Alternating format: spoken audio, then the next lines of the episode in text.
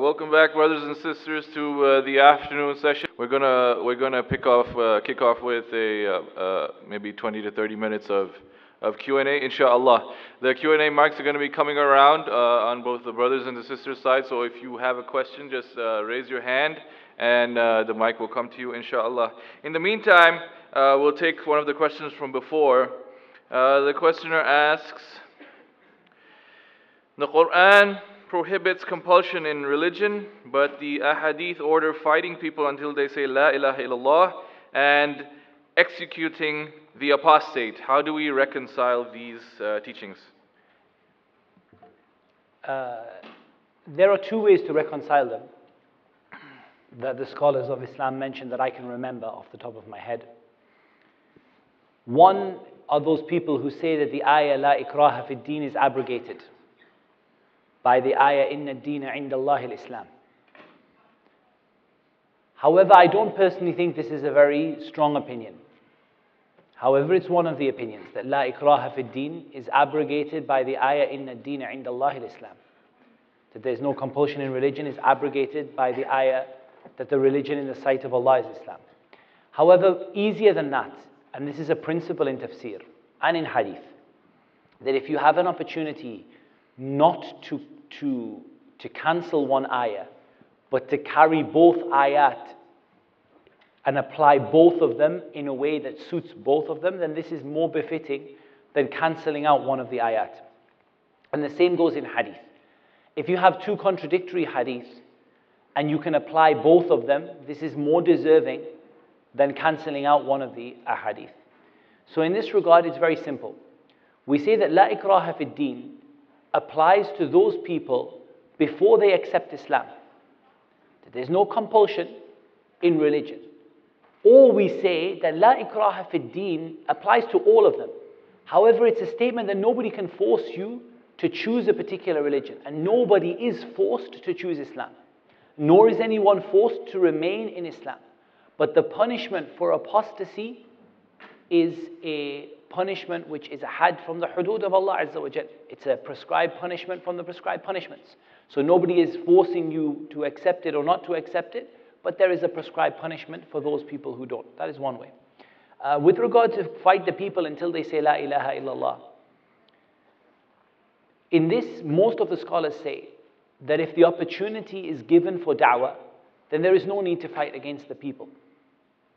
And that fighting against the people is to fight against those people who prevent the da'wah from taking place, i.e., those uh, countries or those uh, people who stop the da'wah from taking place and they prevent the Muslim, their people, their own people from hearing the message of Islam, they are the ones that are deserving to be fought. As for those who are not preventing the da'wah, nor are they stopping their own people from becoming Muslim, then those people, there is no need to fight them because the people will accept Islam through da'wah. And this is usually the explanation, but there are probably other things. I mean, this is a question that probably needs some uh, research in order to sort of tidy up the answer a little bit, but these are some of the different answers in terms of uh, La ikraha din. But in my opinion, the strongest of them is to say that La ikraha din doesn't contradict either of those two things.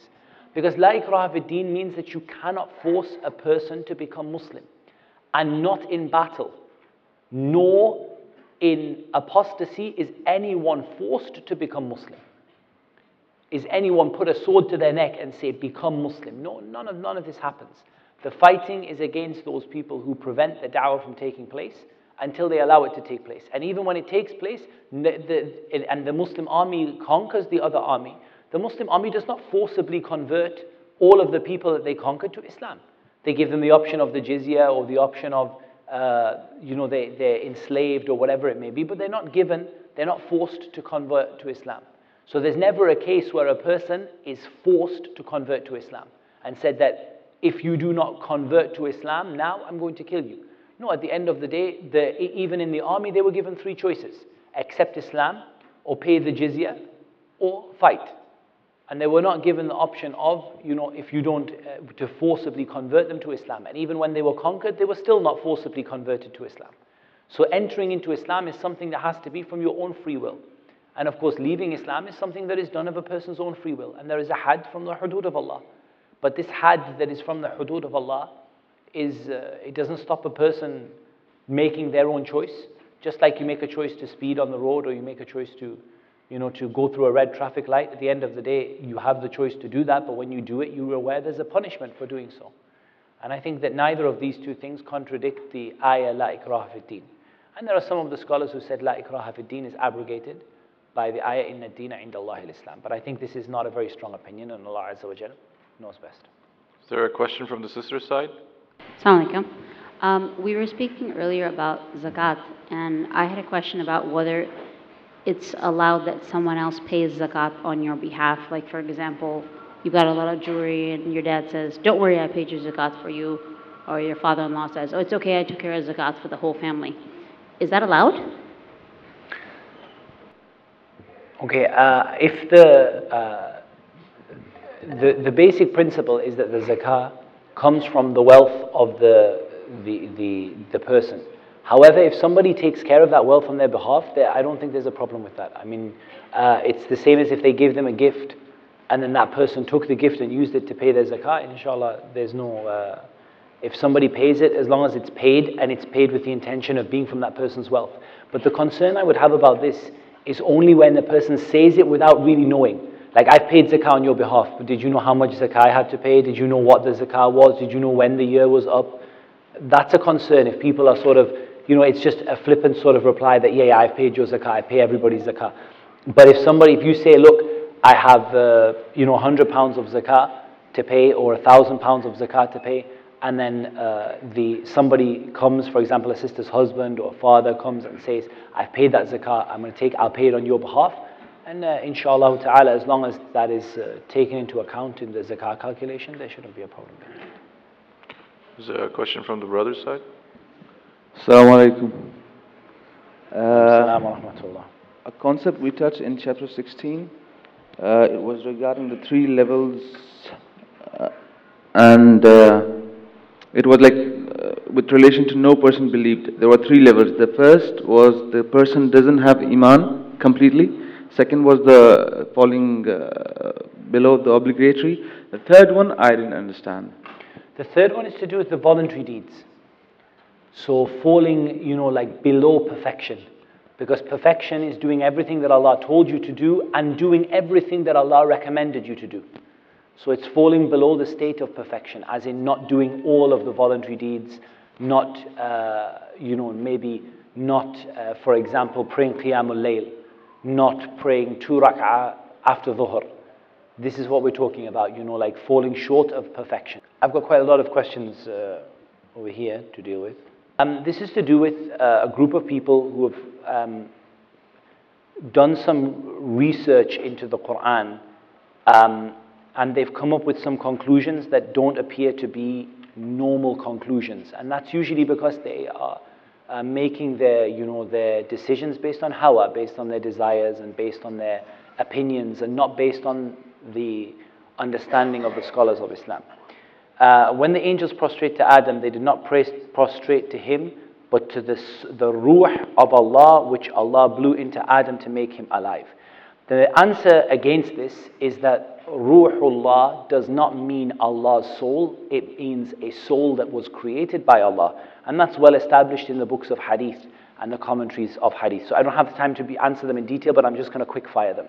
So Ruhullah does not mean Allah's soul, but it means a created soul of Allah Azza um, and as for the prostration, it is not a prostration of worship, but it's a prostration of greeting or honor, uh, like you would bow to a king or to a president. Of course, you wouldn't in Islam, but like a, per, a person would, and this was allowed in some of the, some of the previous uh, Sharia.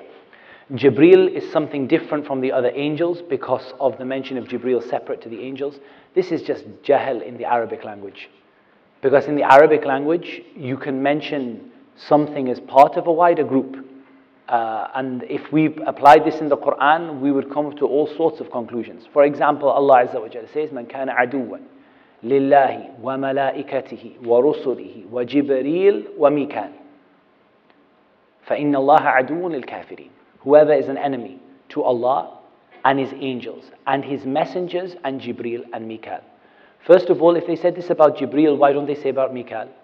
Second of all, if they said that Jibril is not, a, is not an angel, then you must also say Jibril is not a messenger. Because Allah Azza wa said angels and messengers. So that means Jibril was neither a messenger nor was he an angel. And this is something nobody in Islam has ever said before. So this is an answer to this. Uh, did Isa ascend to the heaven alive, body and soul?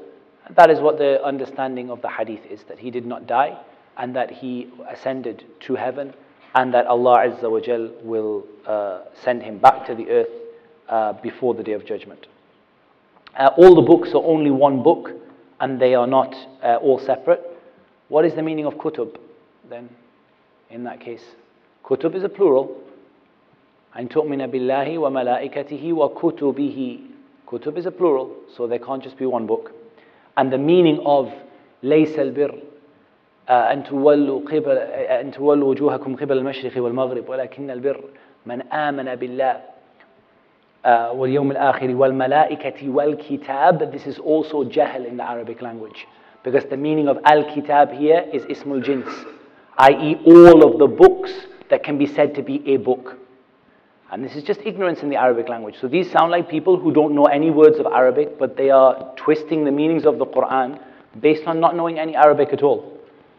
Um, and uh, uh, they have all touched upon the pillars of Iman, um, except for the day of judgment. Um, where do you place these people? Mu'tazila, Ahlus Sunnah? Very simple. Ahlus Sunnah upon the truth and everybody else is upon falsehood. The Prophet ﷺ said that the Jews will break into 71 sects and the Christians will break into 72 sects and my ummah will break into 73 sects all of them are in the hellfire except one. And that is those who, and in some of the wordings, they are the jama'ah, they are the ones who me and my companions are upon. There is, no, there is only one group upon the truth. There are not hundreds of groups upon the truth, or 20 groups upon the truth, or even two groups upon the truth. There is only one. And those are the people of the Sunnah and the Jama'ah, and they are the people who are upon what the companions of the Messenger of Allah, sallallahu alaihi wasallam, wa radiyallahu anhum, were upon. Um, in terms of uh, the other questions, I think these are best dealt with privately um, in terms of uh, the position of this individual and, and what advice we would give. But the main thing is that a lot of these seem to come from two things. And these, I think, the reason I think there's a benefit in answering these is that they come from two things. They come from not having any knowledge, but trying to interpret the Quran anyway without knowledge. And they come from opinions that nobody before you held. And whenever you hold an opinion that nobody before you held, you know you're in trouble. For every opinion you held, you have to point back and say, you know what it is? There's somebody before me who held this opinion. From the, the people of the Sunnah, from the Imams of Islam. As long as you can have somebody that held that opinion, at least you know that you are, you know, broadly within, you know, within the realm of Islam. But when you come up with an opinion that nobody ever held, that Jibril is not an angel, and this has not been held by anybody, then this is just completely new, you know, and that is something that really would cause a real problem to a person. And yes, there's no doubt that some of these beliefs are kufr, without a shadow of a doubt. Um, but the person needs to be explained and they need to be sat down with the people of knowledge. And I would not make a takfir upon a person until they are sat down with the people of knowledge and they have some chance to sit down and understand why it's wrong and understand why it's wrong to interpret the Quran according to your, um, you know, according to your desires and so on and so forth. Um, as for whether they are closer to being from a different group or this group, uh, at the end of the day, this is like a whole new set of opinions. You know, I don't think this even goes under the opinion of even the Mu'tazila or even, you know, the, the Mutakallimun. This is just something that is, you know, different uh, completely. And that's the thing with Ahlul Bid'ah is that they, their opinions become different and they become subsects and then they become another sect. And this is how things change. But it all comes from having opinions that are not based in Islam. Sorry, my question is about the nasiha, sincerity. My family member or a close friend are carrying the tamimah, and every time they just say they won't use it, and they bring it for other family members also, just to say that you're passing exams and all this. Mm. And it bothers me. I do travel very little, or I do get a very little chance to see them. But whenever I go, it upsets me, and I abandon, or I don't know what to do. Sometimes I really get upset that I can't do anything about it. Okay, I think there are two, two things you need to do. Uh, the first is you need to get the knowledge in order to be able to clarify that what they're doing is wrong. And that's a principle that you have to have. You can't clarify to someone. And what did we say about if you can't forbid it with your hand, forbid it with your tongue? That that is the position of the scholars. And there's a reason we said that. Because if you don't know the, the, the, all of the rulings and all of the evidences for it, what are you going to go and say to them? You're going to go and say to them it's haram. They're going to go say it's halal. You're going to say no, it's haram because Muhammad Tim said so. They're going to say it's halal because you know Sheikh so and so said something different. And it's not going to get anywhere. So we need to have evidence. We need to have a hadith. We need to have you know a knowledge of that. So you build up the knowledge of that. And when you have the knowledge of that, you give it to them. You know, you explain to them in the best possible way, but you give it to them. You don't have to worry. A lot of times, people are far too worried about a person being guided. Your job is not to guide anybody. Your job is just to give them the message. You don't need to worry about whether they accept it or they don't accept it. Do your best for them to accept. Do everything you can for that they, that they accept your, your advice. But once you've given them that advice and they haven't accepted uh, that advice, then at the end of the day, you did your job. And that's all you had to do. The Prophet ﷺ gave advice to people. Sometimes they accepted it, sometimes they rejected him.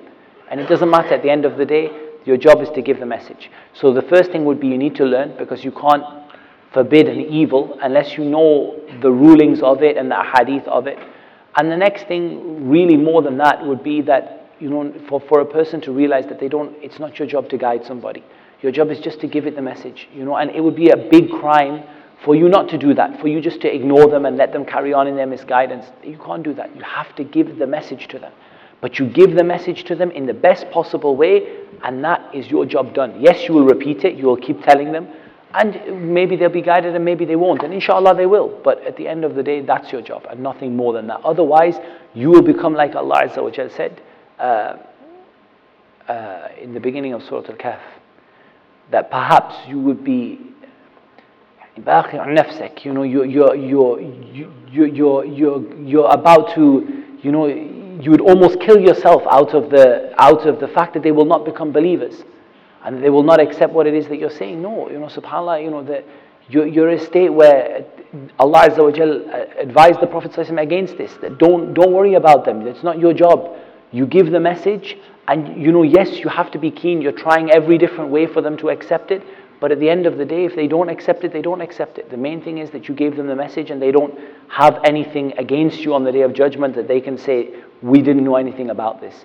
Um, and you gave it to them in the best possible way. And maybe if you don't feel you can give it, then maybe, inshallah, you can direct that to somebody else who can. And say maybe you know you could direct them to a video on YouTube or direct them to an article or direct them to somebody who they could speak to just to get that information. If you feel I'm not quite there that I can present it in a good way, then maybe you can direct them to somebody inshallah who can. But one way or another they need to have the message inshallah. There's one question over here with the brothers. Assalamu alaikum warahmatullah, brother. Wa salam wa rahmatullahi wa barakatuh. I want to check what the status of Muslims who choose to marry non-Muslims. Muslims who choose to marry Non-Muslims, non-Muslims. especially when they are not from Ahl Kitab, and how to deal with them, especially if they are our own, uh, if they are from our own blood relationship. Okay. As for, just to clarify for everybody, just so that everyone's on the same page, and the brother explained it already, but I'm going to just make sure everyone is clear. Uh, in terms of marriage to non Muslims, every kind of marriage to non Muslims is haram except for one.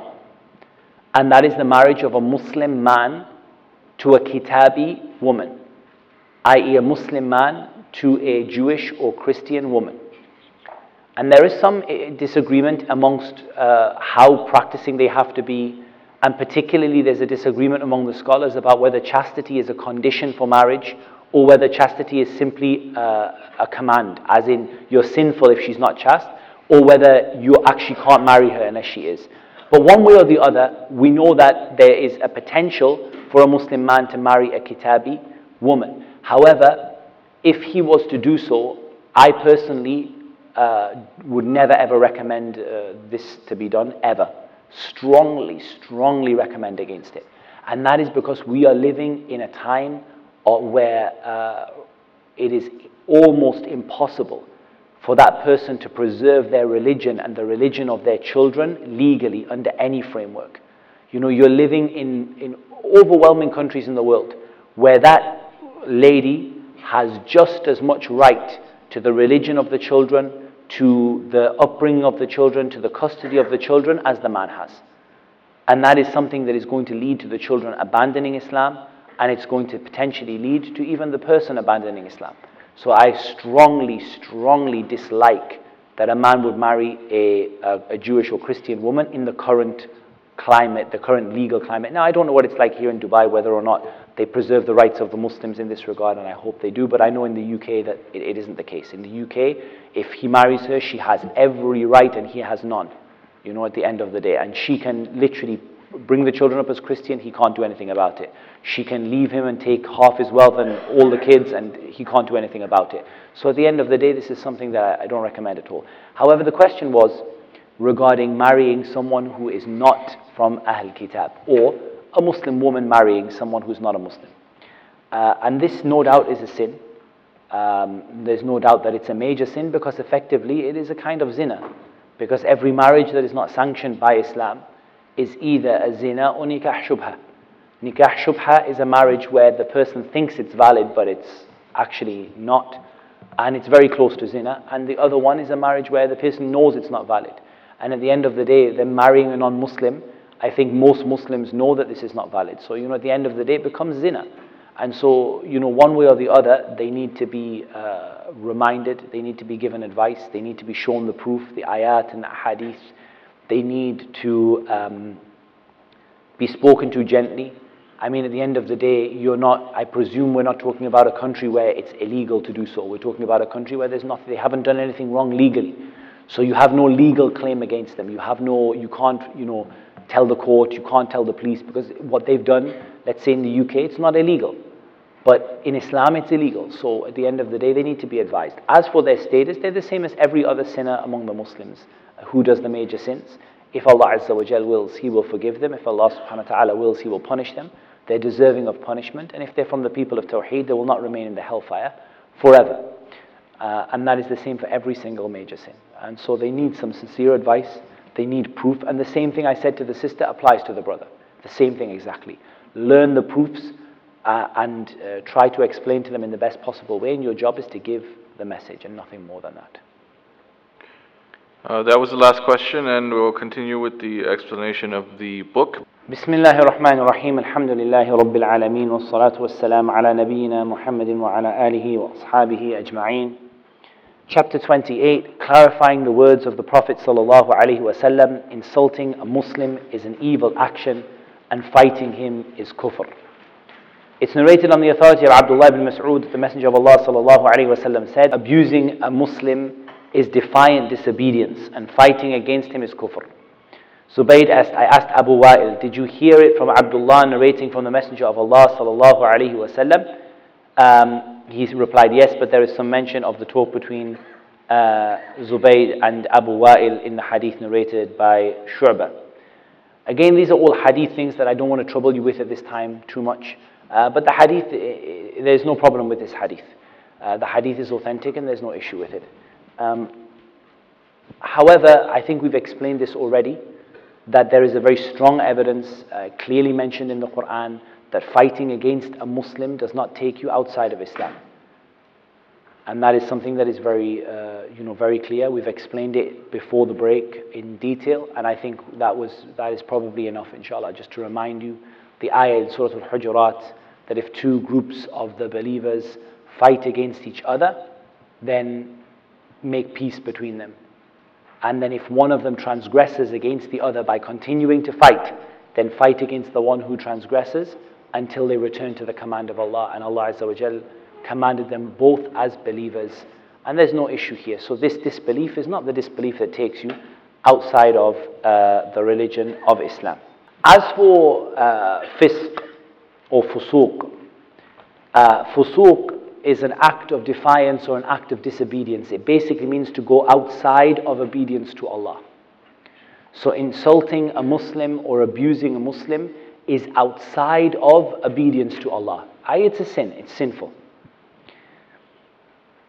Uh, and as for the statement that uh, fighting him is disbelief, there are again a number of uh, uh, opinions with regard to this, and we'll mention them again just to make it nice and clear for you. Number one, that it is similar to disbelief. that it's similar to disbelief. What do we mean similar to disbelief? In the sense that when you kill a Muslim on a battlefield, who would you expect to be the one killing a Muslim on a battlefield? A non Muslim. And so you've done an action that you would only expect from a non Muslim. It doesn't take you outside of Islam, but it is an action you would not expect from a Muslim. It's similar to what non Muslims do. That's the first opinion. Uh, the second one is that it leads to disbelief. So we've heard that one before, that if you continue down this road, it will lead you to disbelief. The third one is for the one who thinks it's permissible. The one who thinks it's permissible is a disbeliever because they believe it's permissible to kill who Allah said it's not permissible to kill. The fourth one is that it is a rejection of the blessings of Allah because we said that kufr can mean rejection and it can mean disbelief. What, what do we mean rejection of the blessings here? That Allah Azza wa has blessed you with the brotherhood of Islam. And you're rejecting the blessings of Allah by fighting against that brotherhood that Allah subhanahu wa ta'ala uh, has given you. And the fifth is that it is an exaggeration or an emphasis. By exaggeration, we don't mean a negative exaggeration, but we mean an extremely strong emphasis. That it's not meant that it's actually kufr, but it's so bad that it's like as almost as though you have committed kufr. You know, so it's this extreme emphasis, strong emphasis. So we have five opinions as to what it's for.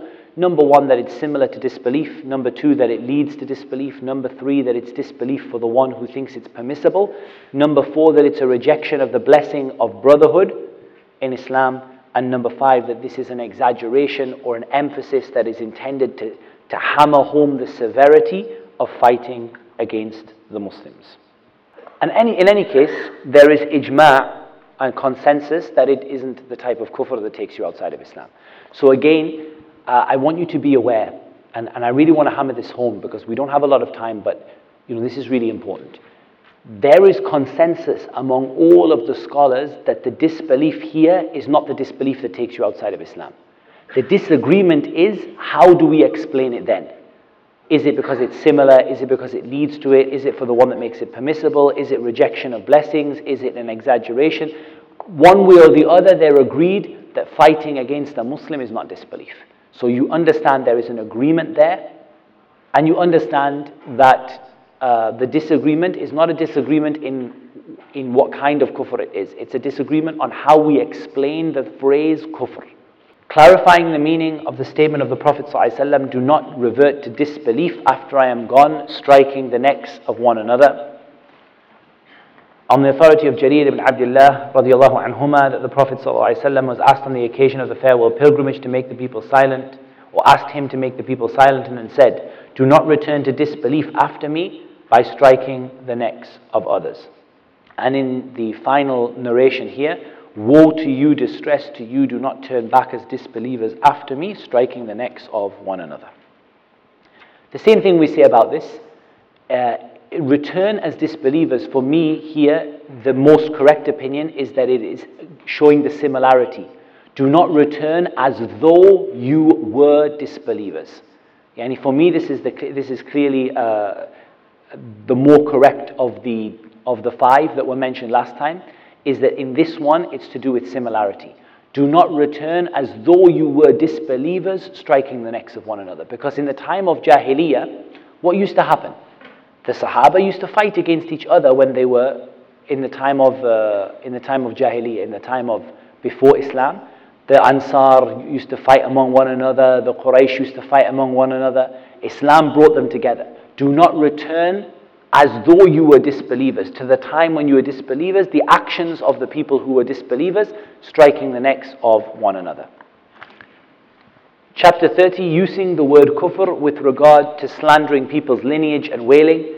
It is narrated on the authority of Abu Hurairah that the Prophet ﷺ said, Two things are found among men which are tantamount to disbelief slandering one's lineage and wailing over the dead. Again, this is most likely, this particular thing I think is most likely to be rejection of blessings. You can see that all of them fall within the five that we mentioned. They all fall within the same five, but sometimes one of them appears to be more sort of correct than the others.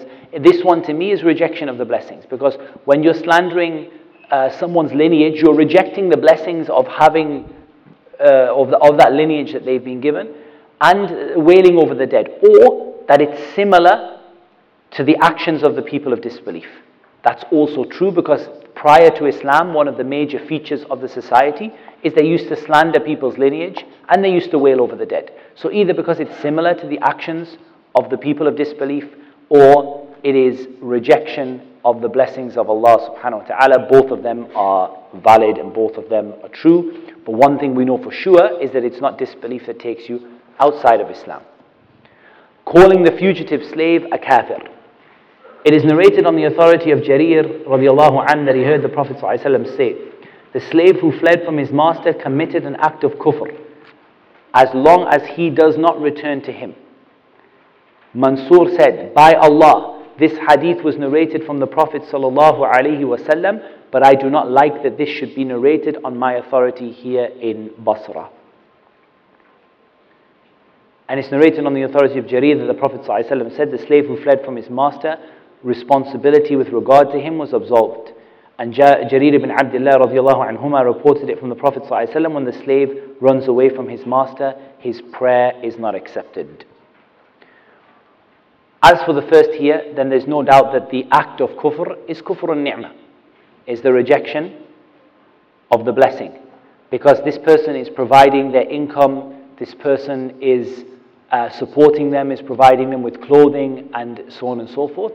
And yes, they have the ability to earn their freedom, and I don't really want to get into the whole topic of slavery because it's a very long topic, and we, we're just going to get derailed in the time that we have to finish the, the work. So uh, I would direct you to a website called talktoislam.com.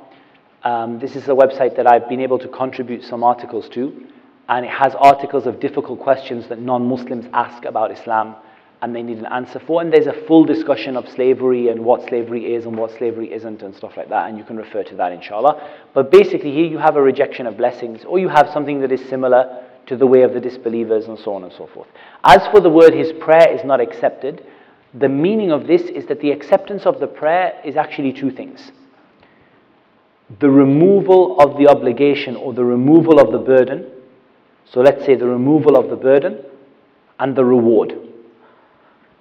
So your prayer being accepted is two things removing the burden of praying, as in you have prayed. Yani you don't have the fard, you've done the fard. And your prayer getting reward. Let's say you pray and you don't concentrate at all. And it is as though you didn't pray at all. You're remove, you've removed the burden because you've stood for the prayer. You've removed the burden of the prayer. You are considered to be someone who prays. Even if you pray badly, but you're considered to be a person who prays as long as your prayer is not so bad that it misses the conditions of Islam, like the, the hadith of the one who prayed badly. This hadith, uh, al musi'u salatihi, this uh, hadith is regarding a person who prays so badly that they are missing the basic conditions of the prayer. But you pray, you know, you pray your prayer, but your mind is somewhere else. In this case, you've prayed.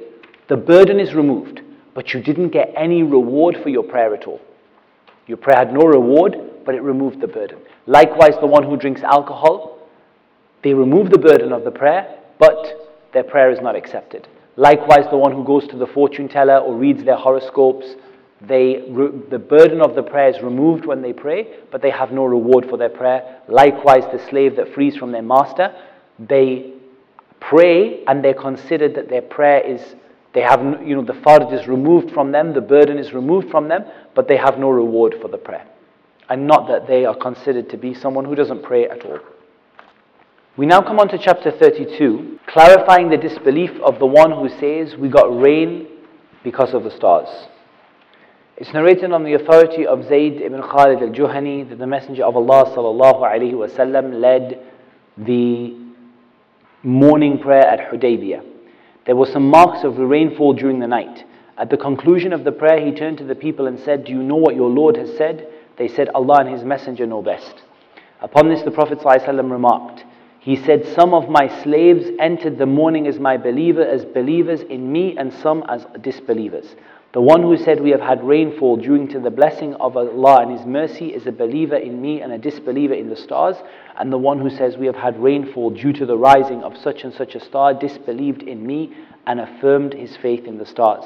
And on the authority of Abu Huraira, that the Prophet ﷺ said, Don't you know what your Lord has said? He said that I have never uh, endowed my servant with a favor, but a section of among them disbelieved and said it was due to the stars. The kufr here is dependent upon the belief of the person. If the person believes that the stars themselves provided rain or provided some good or some harm, then this is kufr akbar that takes a person outside of Islam completely and they have no Islam remaining. However, if someone believes that Allah has made the star a reason for the rain to fall. Do you see the difference between the two? In the first one, the star is the, the cause of the rain. Said, no, Allah has made the star a reason for the rain to fall. Then this person is guilty of a major sin, and they're guilty of attributing or ascribing something to Allah that they don't know, but they're not guilty of disbelief. If they claim that Allah Azza wa caused the rain, who sent down the rain? Allah because whenever Allah has made it that when this star rises, it rains. Then this person uh, is guilty of a major sin because they're guilty of speaking about Allah without knowledge and they're guilty of attributing something to Allah that is not true and they're guilty of making a reason or a cause for something that isn't true.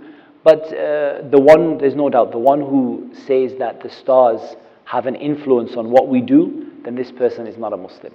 And that includes the one who believes in the horoscopes and the one who reads fortunes and futures in the stars. They're not a Muslim. And even the first case, there, there are some serious doubts over a person's Islam, even when they make it a cause by Allah. Because as Shaykh Ibn Uthaymeen said, someone might make something a cause and commit shirk in it. Uh, and uh, so, even in the first case, it may not be that the person remains a Muslim, but and there's at least a possibility. But in the second case, there's, you know, in, in the case of the person who uh, who, or in the case of the person who says that the stars are the cause of the rain or the stars are the ones who affect our lives, then this person is not a Muslim. And this is kufr akbar that takes a person outside of the religion of Islam.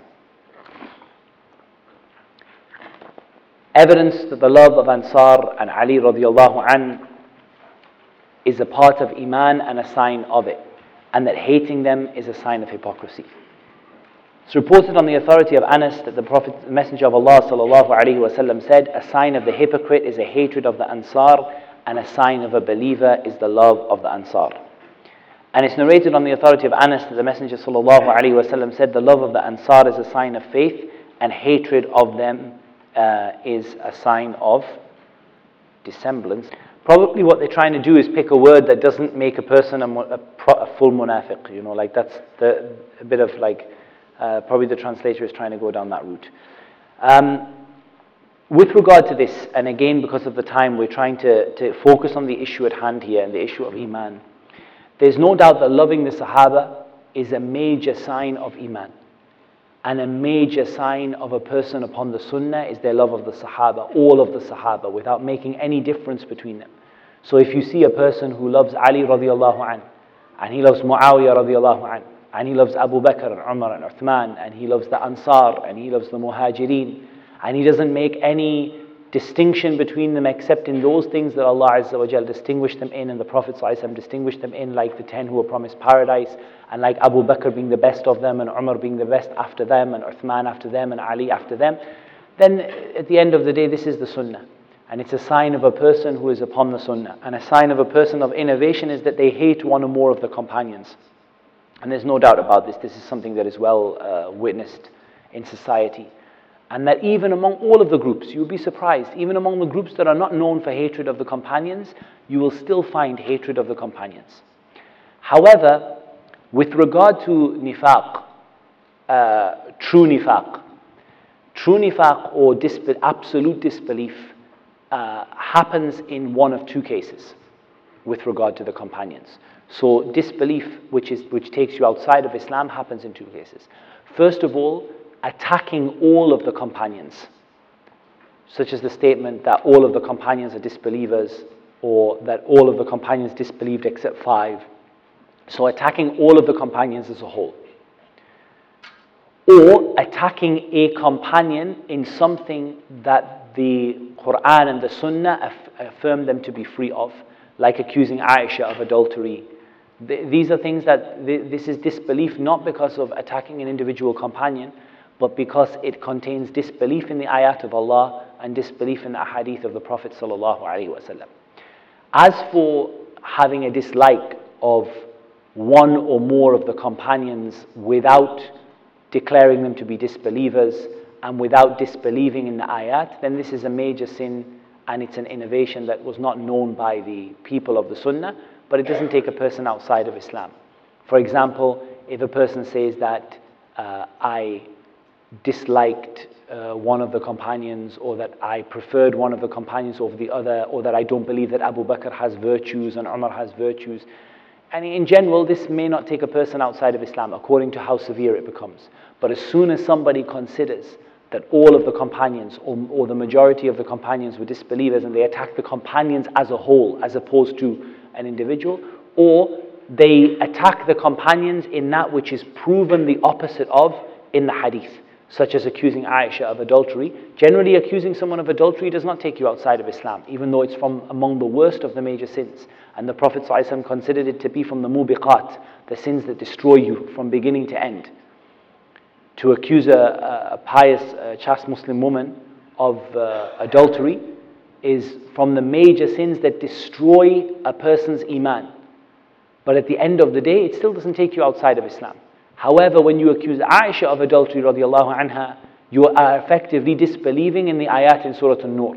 And you're disbelieving in the hadith of the Prophet sallallahu wasallam. So, accusing the companions in things that go against the hadith or involve disbelief in the hadith, or accusing the institution of the companions, the group of the companions, uh, or a large group of them, then this is disbelief that takes you outside of Islam. And everything else is a hated innovation which uh, takes a person far, far, far away from the sunnah of the Prophet ﷺ, and rather a sign of iman is loving the Ansar and loving the companions of the Prophet ﷺ, all of them, without making any hatred between them and without mentioning the difficulties that some of them went through or the problems that some of them went through, then this is from, uh, this is from a sign of a person's iman. But as for hating the companions, even hating one of them is a sign of nifaq, but to take you out of Islam, you have to either accuse them of disbelief or you have to uh, accuse them of something that Allah Azza wa Jal declared them to be free from. Everything else uh, less than that is an innovation. Uh, and that is well known. And Ahl Sunnah sit between two groups. They sit between the groups as uh, Imam Qahtani said in his Nuniyya regarding Ali ibn Abi Talib. And then he said that uh, that there are two groups with regard to Ali bin Abi Talib. إحداهما لا ترتضيه خليفة وتنصه الأخرى إلها ثاني. He said one of them is not happy with Ali as a Khalifa and the other takes him as a God besides Allah. and Ahlul Sunnah say in the middle. Neither we are entirely happy with Ali bin Abi Talib as an individual and as a Khalifa and we do not worship him as a God besides Allah. As for one group, the Nasibiyah, or the, these are the people who hate Ali ibn Abi Talib and they hate the family of the Prophet ﷺ, and these people are innovators far, far away from the Sunnah. And likewise, those people from the Rafidah who uh, worship Ali ibn Abi Talib and who give him the power of Allah Azza wa Jal and who take him as a God besides Allah subhanahu wa ta'ala, then these people likewise are upon a path of misguidance. And at the end of the day, Ahlul Sunnah stay in the middle. We give the people of Ahlul Bayt their right, we give them their status in the sight of Allah, and we don't raise them to the stage of worship besides Allah subhanahu wa ta'ala.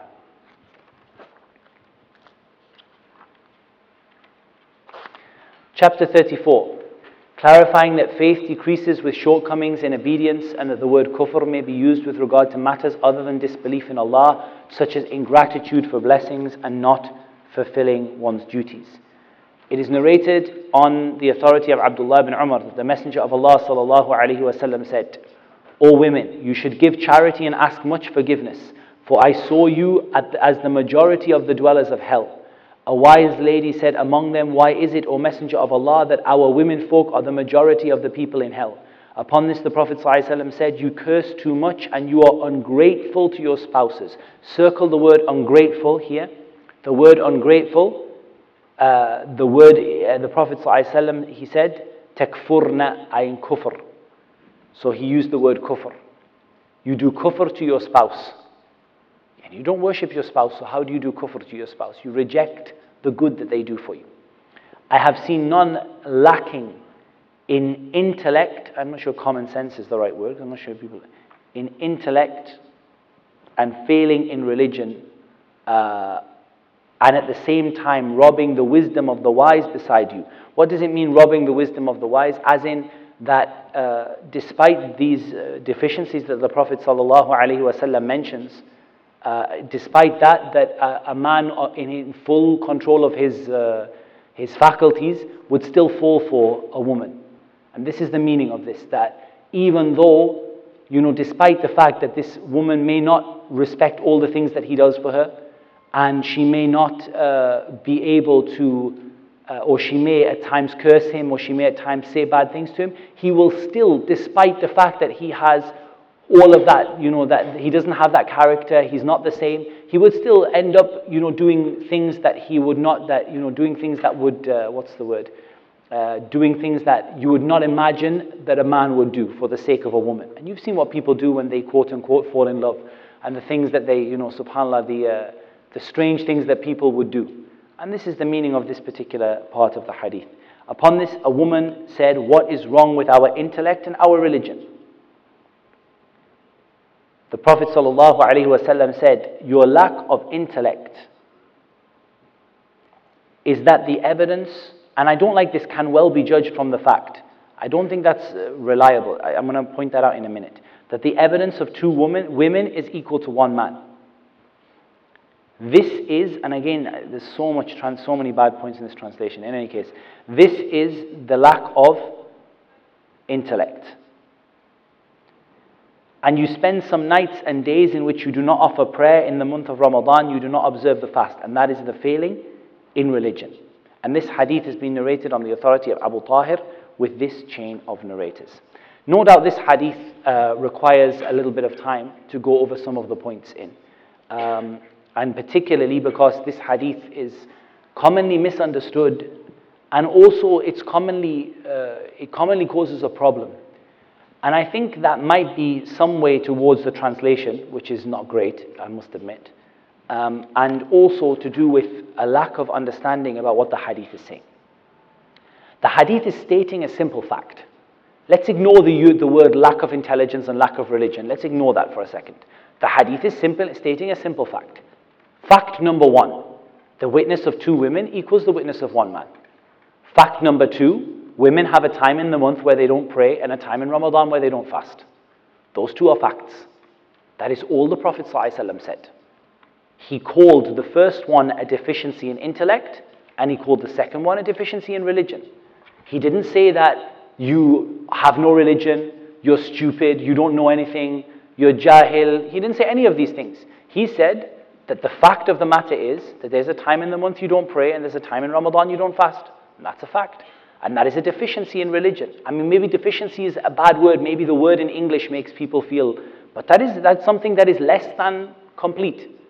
Because if you don't fast the whole of Ramadan, then that's less than complete. And if you don't fast the whole or pray the whole month, especially because you don't make up the prayer, then that's not complete. It's, it's something that's a fact. It's not a matter of. Uh, it shouldn't be a matter of contention where people, women say, no, we're not deficient in the religion. You, you have a time in the, in the month you don't pray. And that's a fact. And that's a deficiency. It's not, it's not, it's not blameworthy. The Prophet ﷺ didn't say that you are to be blamed or Allah made you like this because you're evil or anything like this. This is all just what the shaitan whispers in someone's ear and they add to it. You know, how can you say that I'm deficient because this means that I'm not good and this means that Allah doesn't love me and this means. No, Allah made you like that. Allah Azza wa Jal made a person like that, just like if Allah Azza wa Jal created you with any uh, deficiency, in any area of your creation, men and women, and we all have deficiencies in our creation, right? Men have deficiencies in their creation, women have deficiencies in their creation. I mean, individual people. For example, somebody just can't do sums. You know, and somebody says, yeah, you have a deficiency in your intellect. No, how can you say, no, the, you, you know, at the end of the day, you, you, this is how Allah Azza created you. It's not something blameworthy. And it's not something to be sad about, and it's not something to be angry about. This is just a fact of how Allah subhanahu wa ta'ala created you. And it is, it is in, the, in the literal sense of the word, something which is deficient. And that is up to Allah. Allah Azza wa creates deficiency in people's characters. Maybe you get angry too quickly. Allah creates deficiency in people's bodies. Maybe you can't lift as much at the, at the gym as somebody else.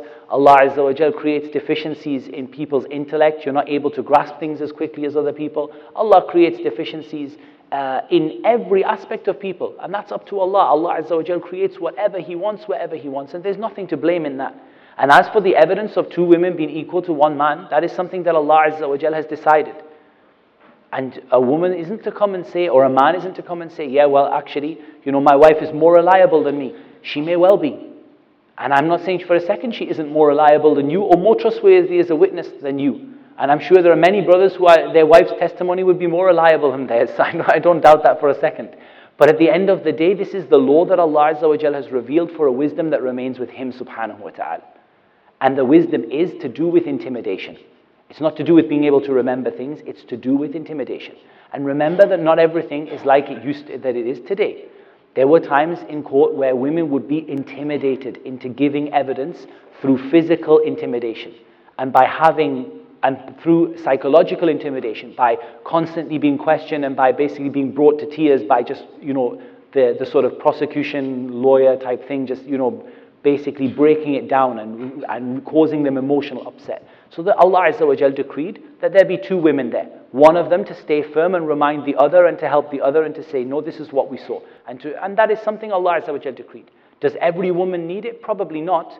But the reason that Allah Azza wa decreed it is Allah decrees things across the whole of creation and for all time. And Allah subhanahu wa ta'ala doesn't say, oh, if the woman is strong enough, she can give her own testimony. And if she's a little bit softer, then she has to have someone with her. Allah subhanahu wa ta'ala decreed this as a mercy for our sisters in Islam. As a mercy for our sisters in Islam. At the end of the day, we have this problem of each of us wanting to be better than the other. And if you want an answer to this hadith, there is nothing better than the ayah in, I think, Surah An-Nisa. وَلَا تَتَمَنَّوا مَا فَضَّلَ اللَّهُ بِهِ بَعْضَكُمْ عَلَى بَعْضٍ للرجال نصيب مما اكتسبوا وللنساء نصيب مما اكتسبن واسألوا الله من فضله This is your answer. Beautiful answer. Allah says, do not seek that which Allah gave some of you over others. You know, there's a guy here saying, you know, I'm not from Quraysh. I'm not from Quraysh. How can I become from Quraysh? I need to be from Quraysh because the Prophet ﷺ said, Al Khilafat Quraysh. And the Prophet ﷺ said that Quraysh are the best of the people. And he said that Allah took me from the best of the best of the best. Why am I not from Quraysh?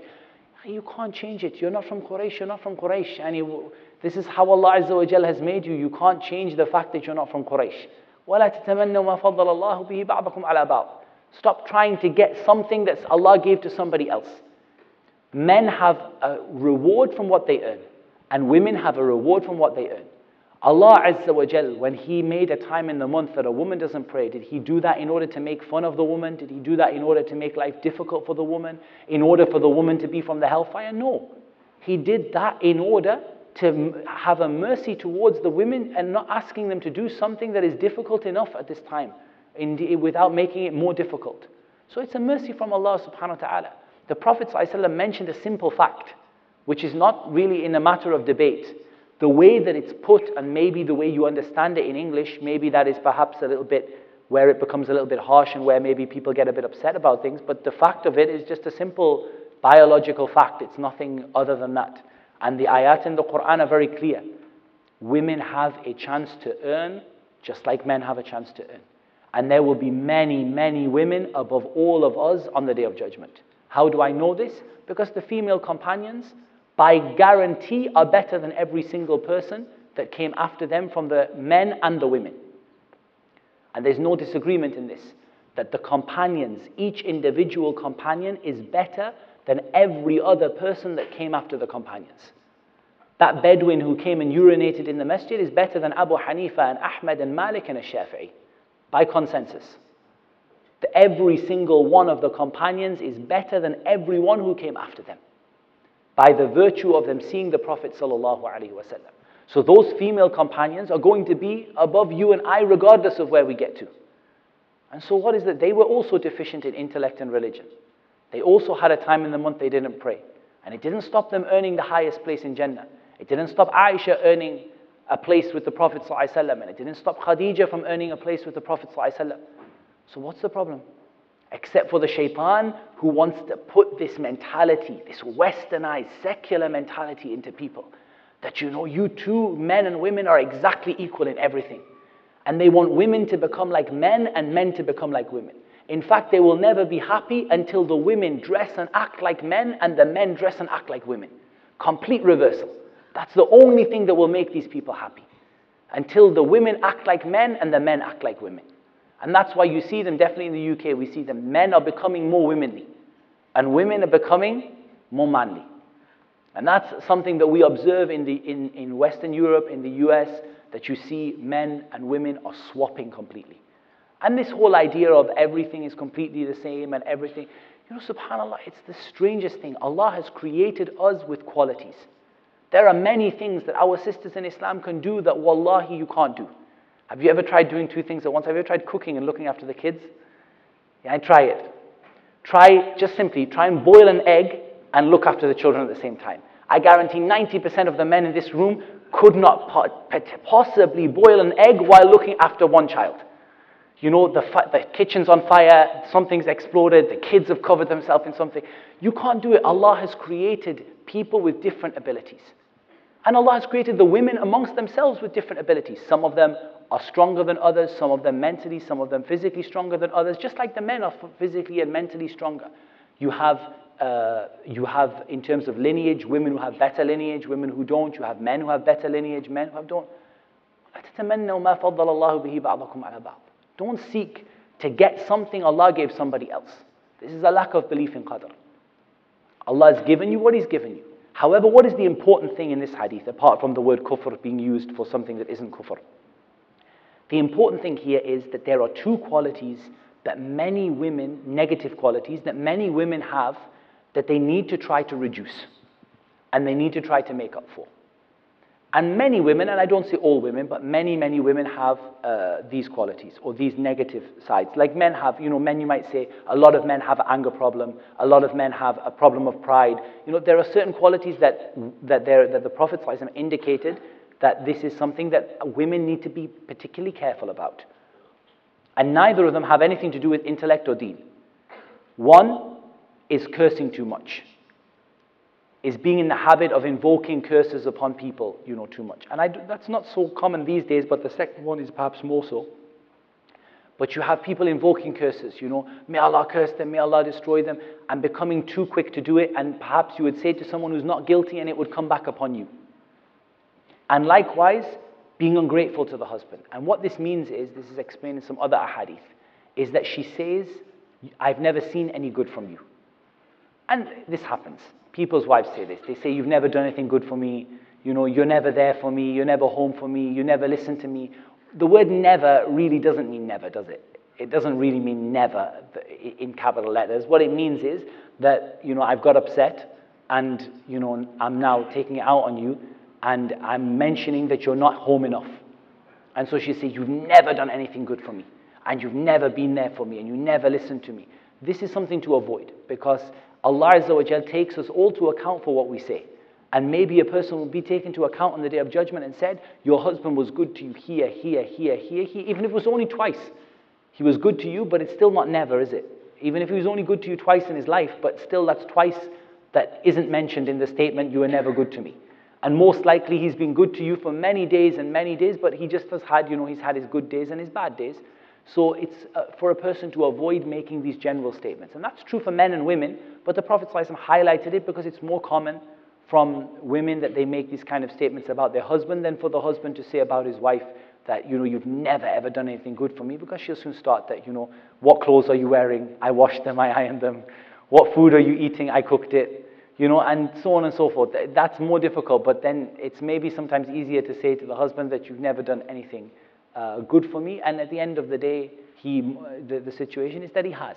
So we should avoid making statements that on the day of judgment will be taken to account for. And that applies to men and women, but the Prophet ﷺ highlighted it with regard to these particular two things uh, for, with regard to the women. And there are two things that the sisters need to do in this regard, and indeed the brothers who have a similar problem. The first is to try to reduce the number of times that they make these statements and to try to avoid making them in the first place. It's not to say, oh, this is part of my nature, you know, when you say, oh, I ne- you've never done anything good for me, this is just how Allah made me. No, you try your best to reduce it. Anyone who has a negative quality. And if you want a negative quality that's worse than that, Allah Azza wa Jal says, وَحَمَلَهَا الْإِنسَانِ إِنَّهُ كَانَ ظَلُومًا جَهُولًا He called all of mankind extremely oppressive and extremely ignorant. Allah Azza wa Jal described mankind as being extremely oppressive and extremely ignorant. All of mankind. So there are negative qualities in, in everybody. So when you have a negative quality, you don't start oppressing people and say, well, Allah says, إِنَّهُ كَانَ ظَلُومًا جَهُولًا So then I'm going to oppress everybody and I'm going to be ignorant. You try to remove that nature in yourself, remove that oppression and remove that ignorance. However, if you fall into it from time to time, the answer is to make tawbah and to give sadaqah in order to make up for these deficiencies that we all have in our character in one way or another. And this includes the virtue of sadaqah and the virtue of giving sadaqah in order to make up for some of the mistakes that all of us make in our lives. So, inshallah, this will have clarified this particular hadith. Chapter 35, clarifying the usage of the word kafir for the one who abandons the salah. On the authority of Abu Huraira, that when the son of Adam recites the ayah of sajda and falls down in prostration, the shaitan goes into seclusion and weeps and says, Alas. And in the narration of Abu Quraib, Woe unto me, the son of Adam was commanded to prostrate and he prostrated, and paradise was entitled for him, and I was commanded to prostrate and I refused, and I am doomed to Jahannam. What is the evidence in this for the opinion that the one who abandons the prayer is kafir? I refuse to prostrate and I'm doomed to hell. So some of the scholars use this as an evidence that the one who refuses to prostrate to Allah Azza wa in salah because they're too lazy to do so or because they can't find it in themselves to do so, that they're not Muslim. And that is one of the evidences. And then Al-A'mash narrated this hadith with the same uh, chain of narrators with the change of the words, I disobeyed and I'm doomed uh, to hell. Okay, but I refused and I was doomed to Jahannam. In the uh, authority of Jabir that he heard the Prophet ﷺ say, indeed between a man and between shirk and kufr is the, is the leaving of the prayer. Negligence, I mean, is abandonment, I think is the, word, is the right word. Indeed, between a man and between polytheism and disbelief is the abandonment of the prayer. It's been narrated on the authority of Abu Zubayr that he heard Jabir ibn Abdullah saying, I heard the Messenger of Allah sallallahu alaihi wasallam say, between a man and polytheism and disbelief is abandonment of the prayer. The, regard, the issue with regard to the prayer is an issue of ijma' and ikhtilaf. The issue with regard to the prayer is an issue of ijma' and ikhtilaf. I an issue where everyone is agreed and there is an issue where everyone disagrees. As for the one who says, I don't have to pray, or I don't see why I should pray, or there's no need for me to pray, or I don't have to pray, this person is kafir by consensus. Maliki, Shafi'i, Hanafi, Hanbali, all of them, he's kafir. The one who says, I don't have to pray, I don't need to pray, why should I bother praying, prayer is not for me. There's no eh, disagreement in this. The disagreement is in the one who says, I have to pray, and I should pray, and I need to pray, but I can't find it in myself to pray. I want to pray, I have to pray, I should pray, but I, in myself, I, I'm too lazy or I'm not finding it in myself to be able to pray. And according to this, the scholars split into two groups. The Hanafis and the Shafi'is and the Malikis and a group of the Hanabila said that this person is a Muslim, but they are the most disobedient of the Muslims. And in another narration from Imam Ahmed on the other side, that a group of the Hanabila said they are disbelievers. As for the group who said that they are disobedient, they disagreed over the punishment. With the Hanafis saying that the punishment is life imprisonment until they repent, and the Shafi'i and the Maliki and a group of the Hanbalis saying that the punishment is death. That it's a capital crime. But that the person dies a Muslim. So again, we've got two, we've got two groups. The, Hanba, the Hanafis and the Shafi'i and the Maliki. And a group of the Hanabila said that they're Muslim. Of them, the Shafi'i and the Maliki and the Hanbali said they're to be killed, but as a Muslim. And the Hanafi said they're to be given indefinite imprisonment, life imprisonment, until they repent. As for the Hanabila, in the, in the narration of Imam Ahmed that was chosen by Sheikh al-Islam ibn Taymiyyah and others, uh, that is that they are disbelievers. And this is the one that is supported by the evidence from the Book of Allah and from the Sunnah of the Prophet wasallam in numerous ahadith in Bukhari and Muslim. And it was the opinion of the Sahaba radiallahu anhum wa ardahum that the one who leaves the Salah is a disbeliever for whatever reason he leaves it. And so we say that the opinion of the minority in this case is the correct one. However, even if you don't agree with me, which I'm sure there are people in the room who don't agree with me, you say, okay, I don't agree with you. Just the fact that according to the overwhelming majority, it's a capital offense. Shafi'i, Maliki, Hanbali, all of them say it's a capital offense. And the fact that the lightest punishment in all of the madahib is life imprisonment, indefinite imprisonment, without any release until the person repents. Does that not show you how important the prayer is in Islam?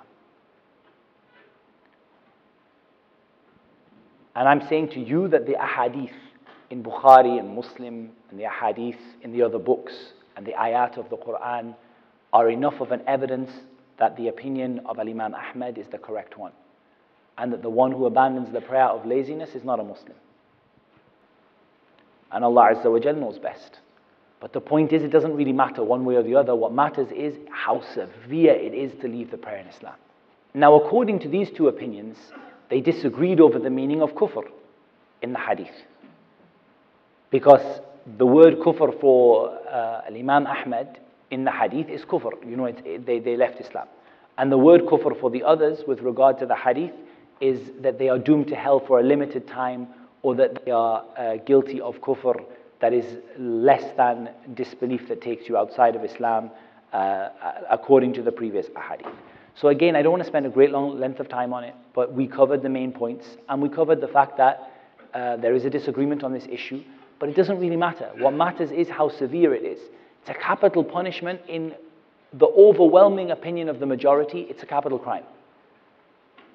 In the opinion of Imam Ahmed, it's apostasy. In the opinion of everyone else, it's, it's uh, a matter of a capital crime. That's so severe. And remember, this is only about the one that is too lazy.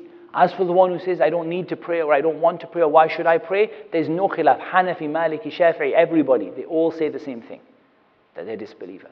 And it takes them outside of Islam. So some of them here, they use the word kufr and shirk as being less than disbelief. Some of them said uh, kufr and shirk if they consider it to be permissible. Some of them said kufr and shirk if they are they don't want to pray and it's not kufr and shirk if they're too lazy to pray. And so you can imagine how, the, how these ahadith were taken by the people who held the different opinions that they held. But our main concern is the use of the word kufr and the relation of the prayer to the iman. And the fact that if you're not praying, uh, you're in a very, very, very severe state in terms of your level of iman. And those who are not praying need to start praying. Ta'ala. Chapter 36, clarifying that Iman in Allah the Most High is the best of deeds. Abu Hurairah reported, radiallahu an, that the Messenger of Allah وسلم, was asked about the best of deeds. He said, belief in Allah. He said, what next? The Prophet ﷺ said, jihad in the cause of Allah. He said, What next? The Prophet ﷺ said, a Hajj that is accepted into the grace of the Lord. And in a tradition from Muhammad ibn Ja'far, the Prophet ﷺ said, belief in Allah and His Messenger, sallallahu alayhi wa ala alihi wa sahbihi wa sallam. And Abu Dhar reported that I said, the Messenger of Allah, sallallahu which of the deeds is the best? He said, belief in Allah and jihad in His cause. I asked again, who is the slave whose emancipation, I freeing them, is best? The Prophet ﷺ said, The one who is valuable for his master and whose price is high.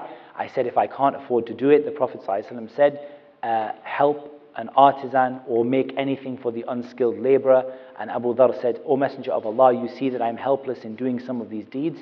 The Prophet ﷺ said, Desist from doing mischief to the people. That is the charity of your person on your behalf.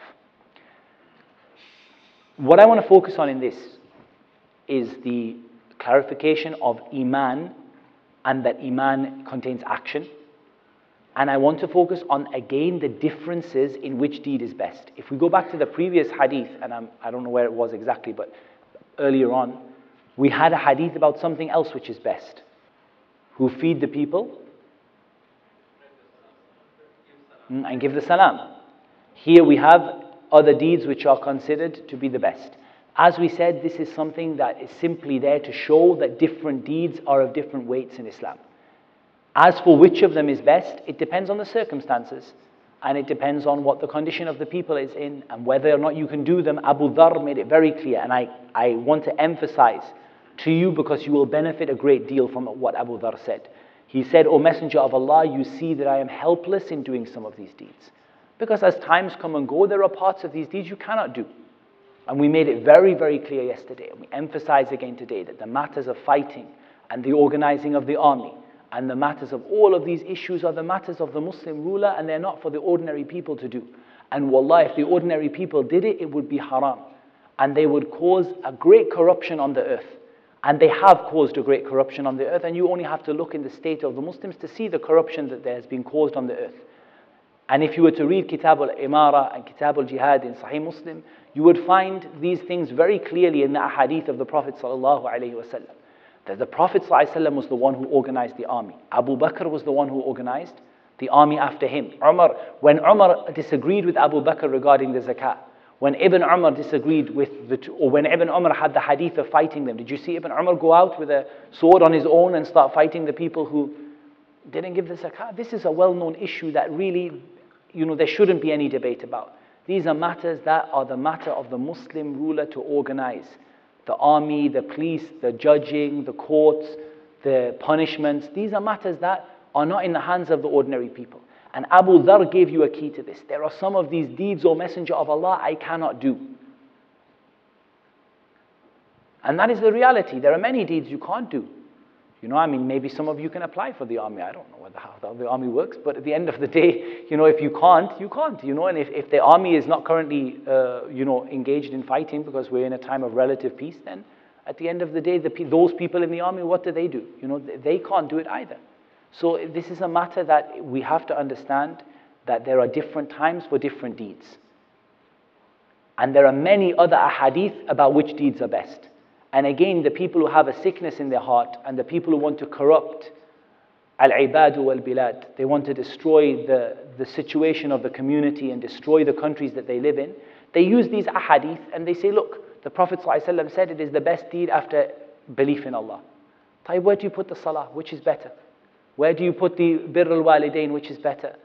When the Prophet ﷺ was asked about a man going to battle and he said, Are your parents alive? And he said, Fafihima fajahid then go and do jihad for them.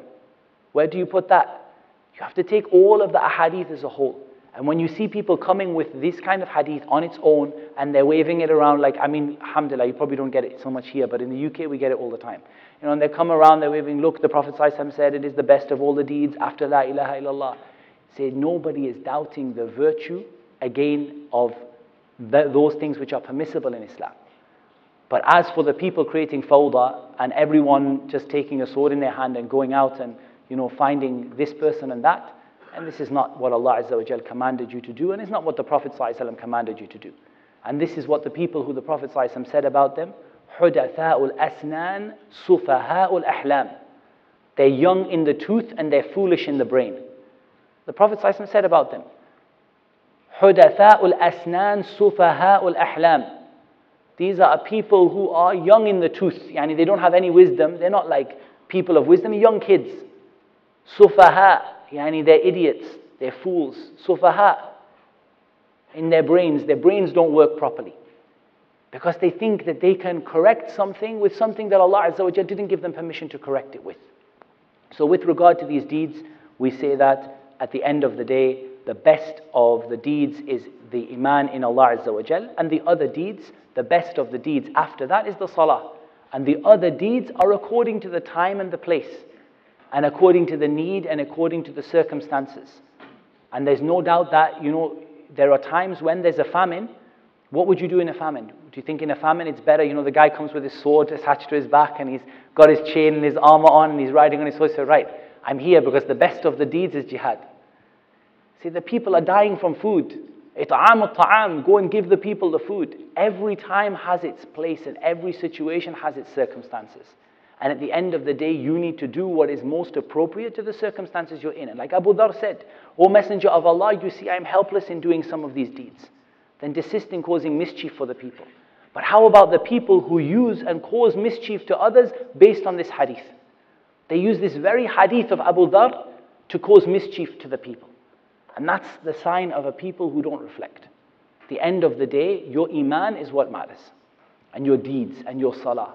And then whatever Allah Azza wa Jal gives you the ability to do. If you're not rich, how are you going to feed the poor? And you're going to say, khalas, you missed out on the best of deeds. At the end of the day, you do what Allah has given you the ability to do. And all this proves is it proves that the deeds in Islam are of different levels. Some are better than others, and some are possible to do it sometimes, and some are not possible to do at others. And I think we clarified this yesterday in detail with regard to fight against them until they say La ilaha illallah. Chapter 37, clarifying that shirk is the worst of sins and the worst of sins after shirk. Abdullah reported. When it says Abdullah reported, who is it? Oh, we have, do we have اختلاف? اختلف العلماء. the scholars have some disagreement. La Abdullah ibn Mas'ud. Abdullah in the hadith when it says Abdullah said, Abdullah ibn Mas'ud. I asked the Messenger of Allah sallallahu alaihi wasallam, which sin is worst in, or gravest in the sight of Allah? And I think in the sight of Allah, not in the eye of Allah. Allah has eyes, as Allah Azza wa Jalla said, tajri tahta a'yunina. Allah has eyes, but the, the word here is not the eye of Allah. في عين الله يعني عند Allah is the, the hadith in Arabic is عند Allah يعني in the sight of Allah or according to Allah now that's not to say that Allah doesn't have an eye because Allah has uh, Allah has eyes as Allah Azza wa Jalla said تجري تحت أعيننا but uh, in regard to uh, this the, the word is the sight of Allah the Prophet ﷺ said that you make a partner with Allah despite the fact that He created you. And this is the greatest sin in Islam. And this is what we call shirk. And of course, shirk is to give one or more of the rights of Allah to someone or something else. That is the essence of shirk. To give something that is only for Allah to someone else.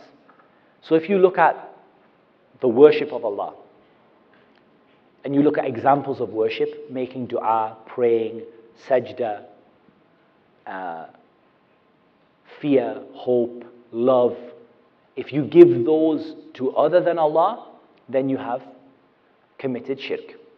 If you look at the right of Allah in His Lordship, that He is the Lord, the Creator, the Sustainer, the Provider, if you make anyone else a Creator or a Sustainer or a Provider or a Lord besides Allah subhanahu wa ta'ala, then likewise you're guilty of shirk. If you look at the names and attributes of Allah, if you give someone else Allah's name, so you say, He is Allah, He is Ar Rahman, or you give someone else the attributes of Allah, He can see me everywhere, or He can hear me everywhere, or He can touch me wherever I go, then this is shirk. So for every type of tawheed, there is a type of shirk. And shirk is shirkun akbar and shirkun asghar. Major shirk and lesser shirk. I don't, I don't like the word minor. Maybe greater shirk and lesser shirk is better than major and minor because minor makes it sound insignificant. It's like minor murder. You know, like you wouldn't say minor murder. Any minor shirk, I understand people use it, but maybe the right word is lesser. Yani it's of a lesser severity than that. And uh, the lesser kind of shirk is every kind of shirk that does not take you outside of Islam. The lesser kind of shirk is every kind of shirk that does not take you outside of Islam. And that basically comprises a number of things. Uh, from that is riya, showing off. But I want to explain something very important to you with regard to riya and with regard to showing off. Uh, and that is that some people may fall into major shirk avoiding minor shirk. How might they do that? They turn around and they say, I don't pray anymore because I'm frightened of Riyah. Or I don't pray in the masjid because I'm frightened of Riyah. They've gone out of minor shirk into major shirk. They've gone out of Riyah and into full shirk because they've started to abandon their deeds for the sake of the people and abandon their worship for the sake of the people. The reporter said, uh, uh, Indeed, it is grave. Or we have some other types of minor shirk as well, lesser shirk. So we have uh, riya, we have uh, making an oath by other than Allah.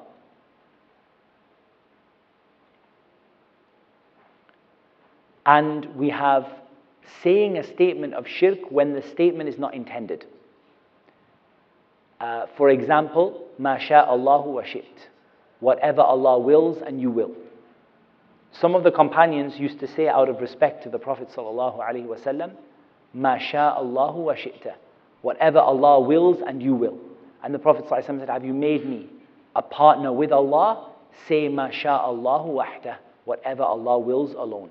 Don't make me a partner with Allah and say that it's up to Allah and me. It's like they're saying it's up to Allah and you. It's up to Allah and you. It's up to Allah and you. Whereas he would say, say it's up to Allah alone. So this was shirk, but again, the Prophet did not consider them to be an apostate and he did not command them to give the shahada or anything like that. But they were rebuked for it and they were said that they have made a partner. Uh, and likewise, you know, uh, people make statements of shirk sort of inadvertently without realizing this is minor shirk rather than major shirk. And this is what we call a shirkul lafzi.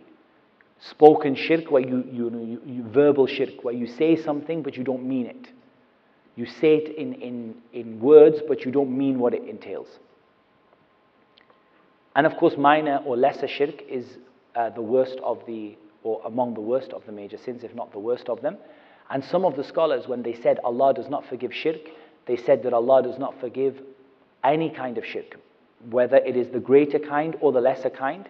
Um, however, if you repent from it in this world, of course you are forgiven major and minor, or greater and lesser, you're forgiven for both.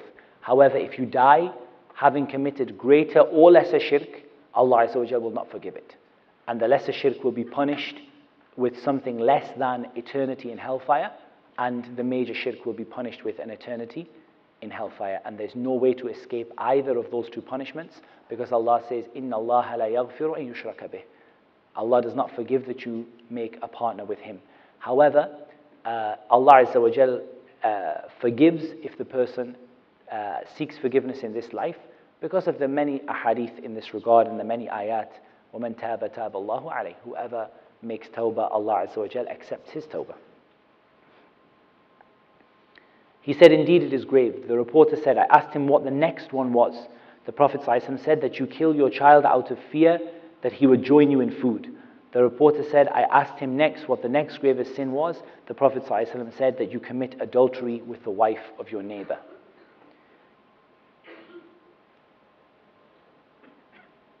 Again, there are many, many ahadith regarding the, the major sins. And I just want to take a few moments to talk about the major sins. The major sins are any sin which is described as being severe or major or the curse of Allah or the punishment of Allah or the hellfire or he will not enter Jannah. Anything in this regard is a major sin. And everything else is a minor sin.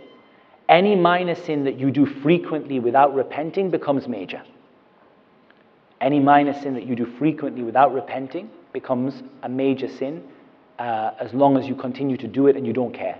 And you know you're not repenting from it and you don't care about it, then this becomes a, a major sin. Uh, the major sins, as Ibn Abbas radiallahu anhuma said, the number is closer to 70 than 7.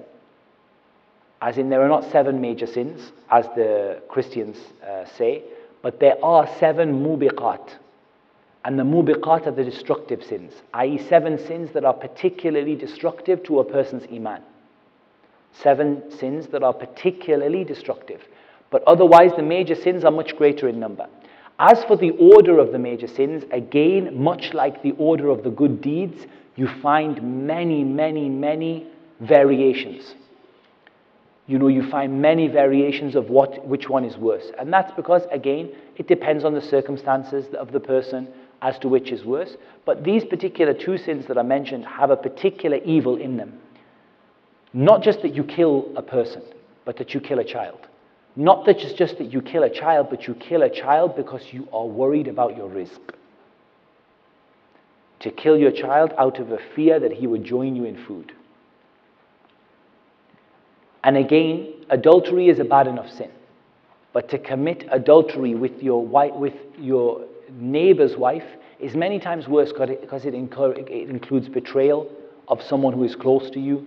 It includes uh, removing the right of, or taking away from the right of the neighbor that you take care of their uh, house and you take care of their family in their absence, and many other uh, evils.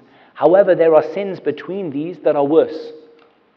For example, riba, or interest.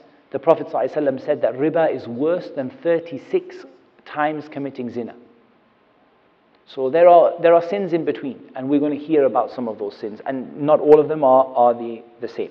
So in the second uh, narration, uh, Allah Azza wa Jal, it is mentioned the ayah, those who do not make another God along with Allah, and they do not slay any soul which Allah has forbidden except in the cause of justice, and they do not commit fornication, and whoever does that will meet the, the recompense of their sin.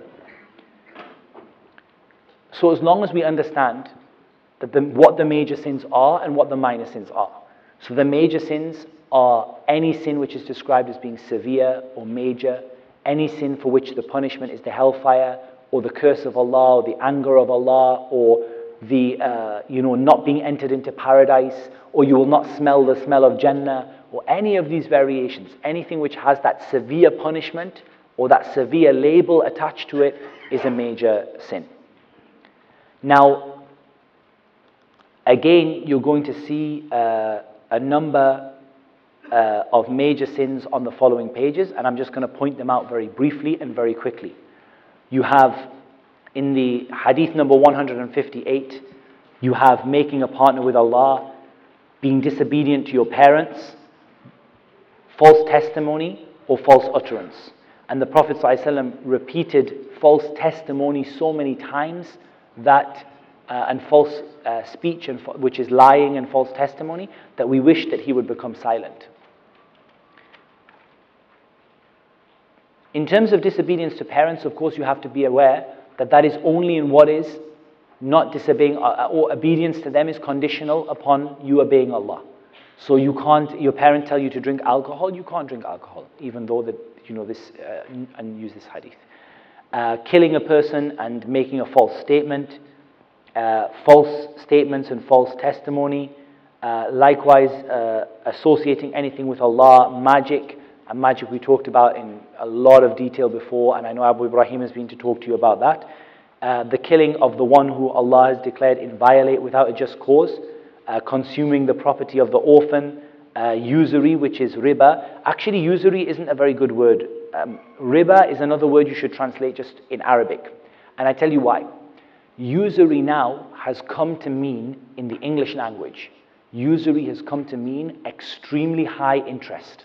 So if you look up the definition of usury in the, in the dictionary, it says interest which is extremely high. So 1% a year or 2% a year would not be considered usury by, uh, you know, by, the, by the standards of the language now. And likewise, uh, interest is not the only kind of riba. So it's neither interest nor is it usury, but it's interest and usury and the other things that are mentioned in the Sunnah regarding it. Turning back when the army advances, i.e., fleeing the battlefield, is the meaning of that. Uh, and slandering chaste Muslim women who are believers but unwary.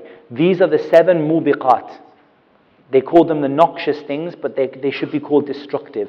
So if next to hadith number 161 you want to write destructive, you can. They're the seven destructive sins. Mubiqat means muhlikat. They destroy you. Seven sins that destroy you from the bottom.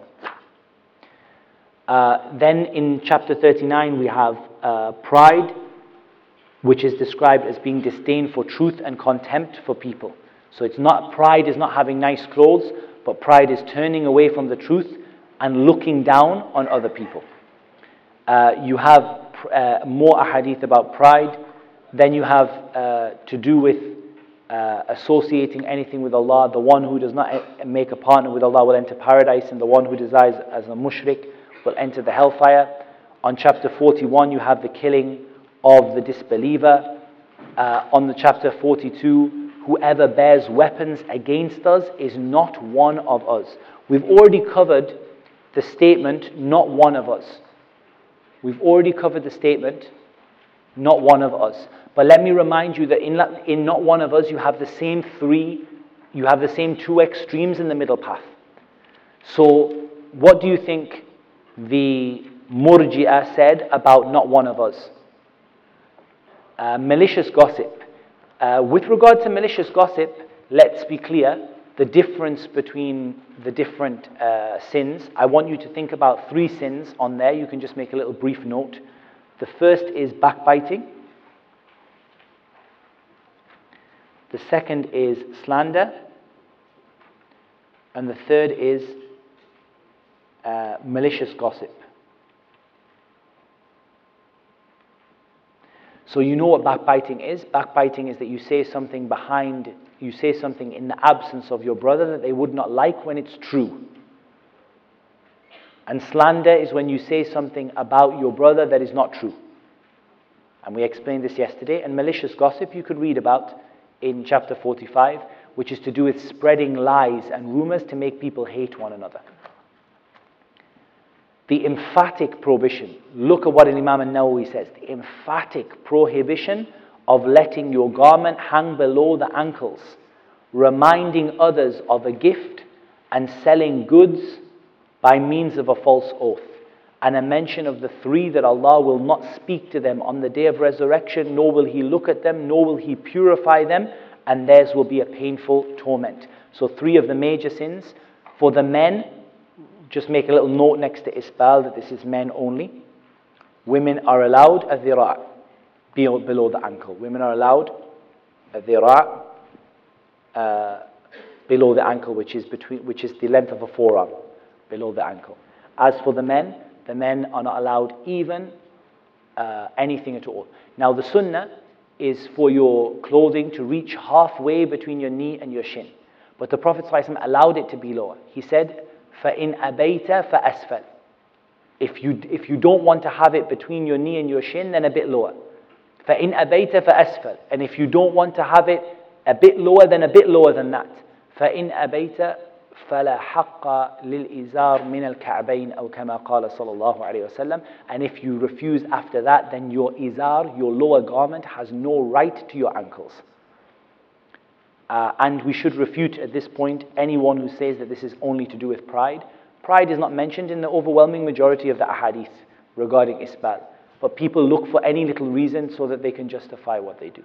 But inshallah, that is clear, and you can read the ahadith on that. The emphatic prohibition of killing yourself, and that the one who kills themselves will be punished with it in the fire, and that no one will enter paradise but a Muslim. Again, this is the another major sin which is the major sin of killing yourself.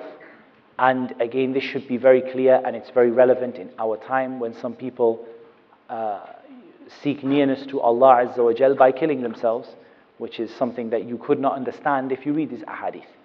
Because there is no permission for a Muslim to kill themselves, and your body is not the right of, it's not your right, but it is something that Allah has loaned to you and given to you. Chapter 48, the emphatic prohibition against stealing from the spoils of war and no one will enter the paradise uh, except the believer. Again, this is another major sin that Al Imam An-Nawawi, uh, Imam Muslim mentions in uh, his book. And again, all of those I want you to read. The reason I'm missing them out is for two reasons. Number one, there are some very important chapters towards the end of the book that I think we need to cover. Number two, because I believe that there isn't too much difficulty in them and we're just going to be repeating the same things that we said. And number three, I want to give you something that you can do inshallah before the exam that will keep you, you know, keep you with some work to do bi'idhnillahi ta'ala. Uh, and I'm going to ask questions on them. So please do read them. I'm not asking you to memorize them, but read them and be aware of them. So I might ask you to name three of the destructive sins, for example. Three of the sins that the Prophet ﷺ said were destructive. Or one sin that is mentioned after shirk in one of these hadith. Or uh, one of the ones that Al Imam Nawawi said was an emphatic prohibition.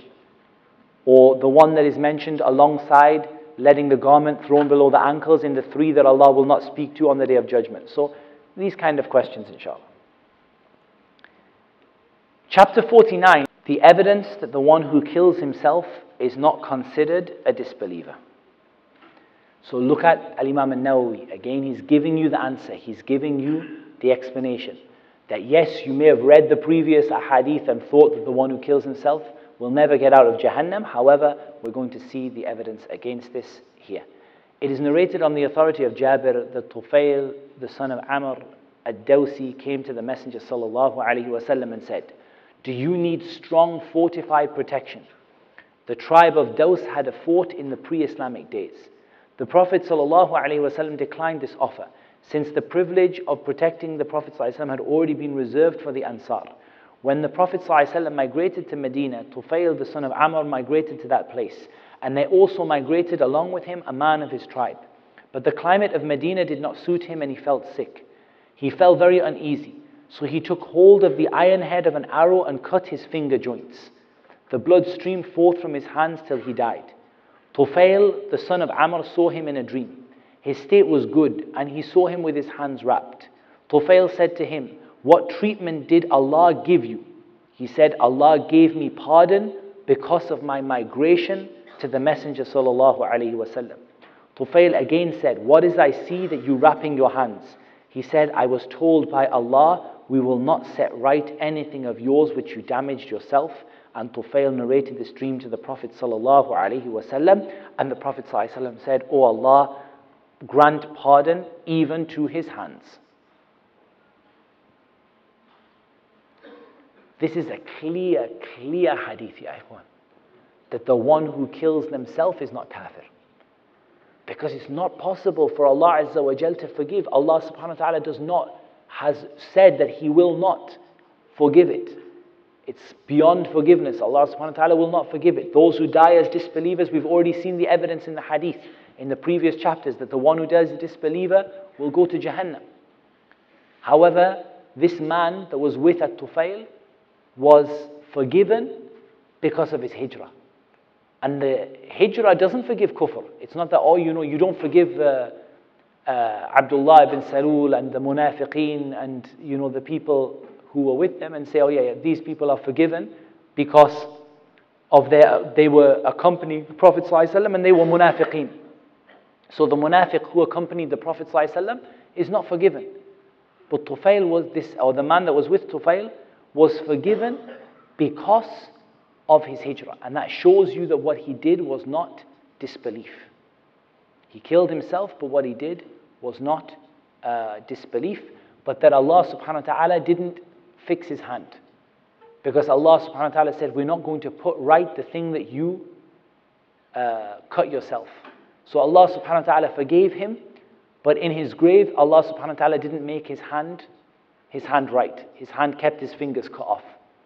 As a reminder to him that what he had done was wrong. And then the Prophet ﷺ made dua for Allah to forgive even his hand, and we hope that the dua of the Prophet ﷺ uh, inshallah, in this instance was accepted and that his, uh, his hand was made uh, right, ta'ala. But this is a very important chapter because it shows you once again, if anyone is lingering any doubts about this whole thing about disbelief not being, you know, not taking you out of Islam or, and these actions not taking you out of Islam, then this is something which is you know, really clear in these ahadith. And it also shows us the methodology of Ahlul Sunnah with regard to taking all of the hadith as a whole. Because if you didn't take this hadith and you took the other ones, the one who kills themselves will be in Jahannam forever and ever and ever and ever. And then you didn't take this hadith, you would be lost.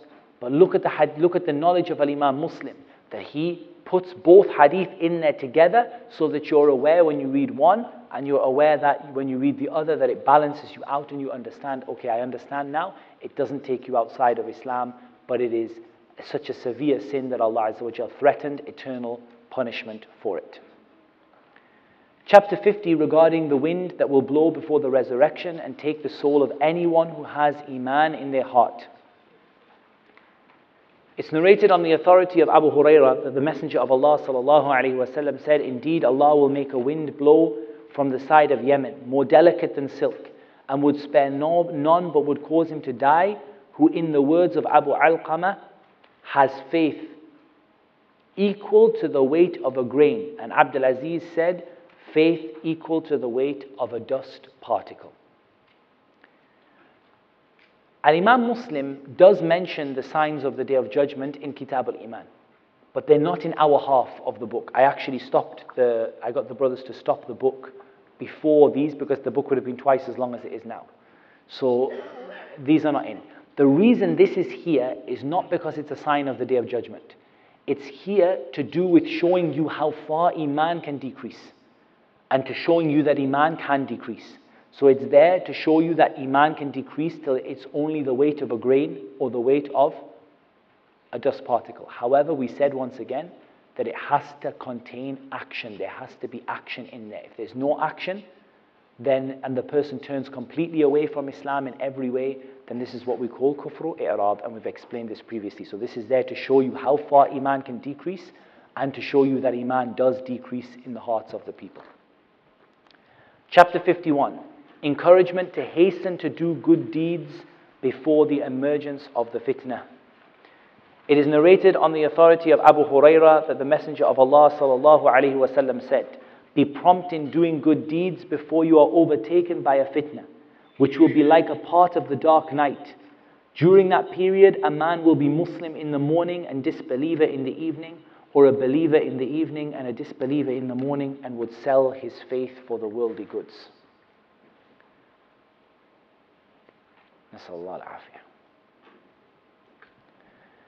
This uh, is from the ahadith of the fitan that the Prophet ﷺ told would come to the believers. And this is something that the scholars of Islam did not agree about whether it is past or whether it is to come. And in fact, this is something that happens, you know, the, the, the, trials and tribulations happen to the Muslim ummah from time to time. And in each of these trials and tribulations, and they get worse every time. And as they get worse every time, the scholars of the time say, This is the fitna that the Prophet ﷺ told us about. This is the fitna that will come like a part of the dark night. So when the companions fought against each other, the people said, This is the fitna that will come like a part of the dark night. And then when the worst fitna came, like the rebellion of Ibn al-Ash'ath, the, the scholars said that, and the killing of al-Hussein and so on and so forth, they said, This is the fitna that will come like the dark night. And then when the worst fitna came after that and the slaughter of the Muslims at the hands of the Tatar and the same thing, the scholars said, This is the fitna that will come like the dark night. The reality is the fitan are many. And as we get closer to the day of judgment, the fitan become more and more and more. And wallahi, you can't look at this and say that a person is free of this. And this is a time when you fear that this applies. That a person in the morning, they become Muslim. Or in the morning, they're a Muslim. And by the time night falls, they've left their religion. And they've sold their religion for some worldly price. And I think this is a very, uh, you know, sobering hadith at the end of the day. And nobody should feel safe from the plot of Allah. أَفَأَمِنُوا مَكْرَ اللَّهِ فَلَا يَأْمَنُوا مَكْرَ اللَّهِ إِلَّا الْقَوْمُ الْخَاسِرُونَ Do they feel safe from the plot of Allah? Nobody feels safe from the plot of Allah except for the losing people.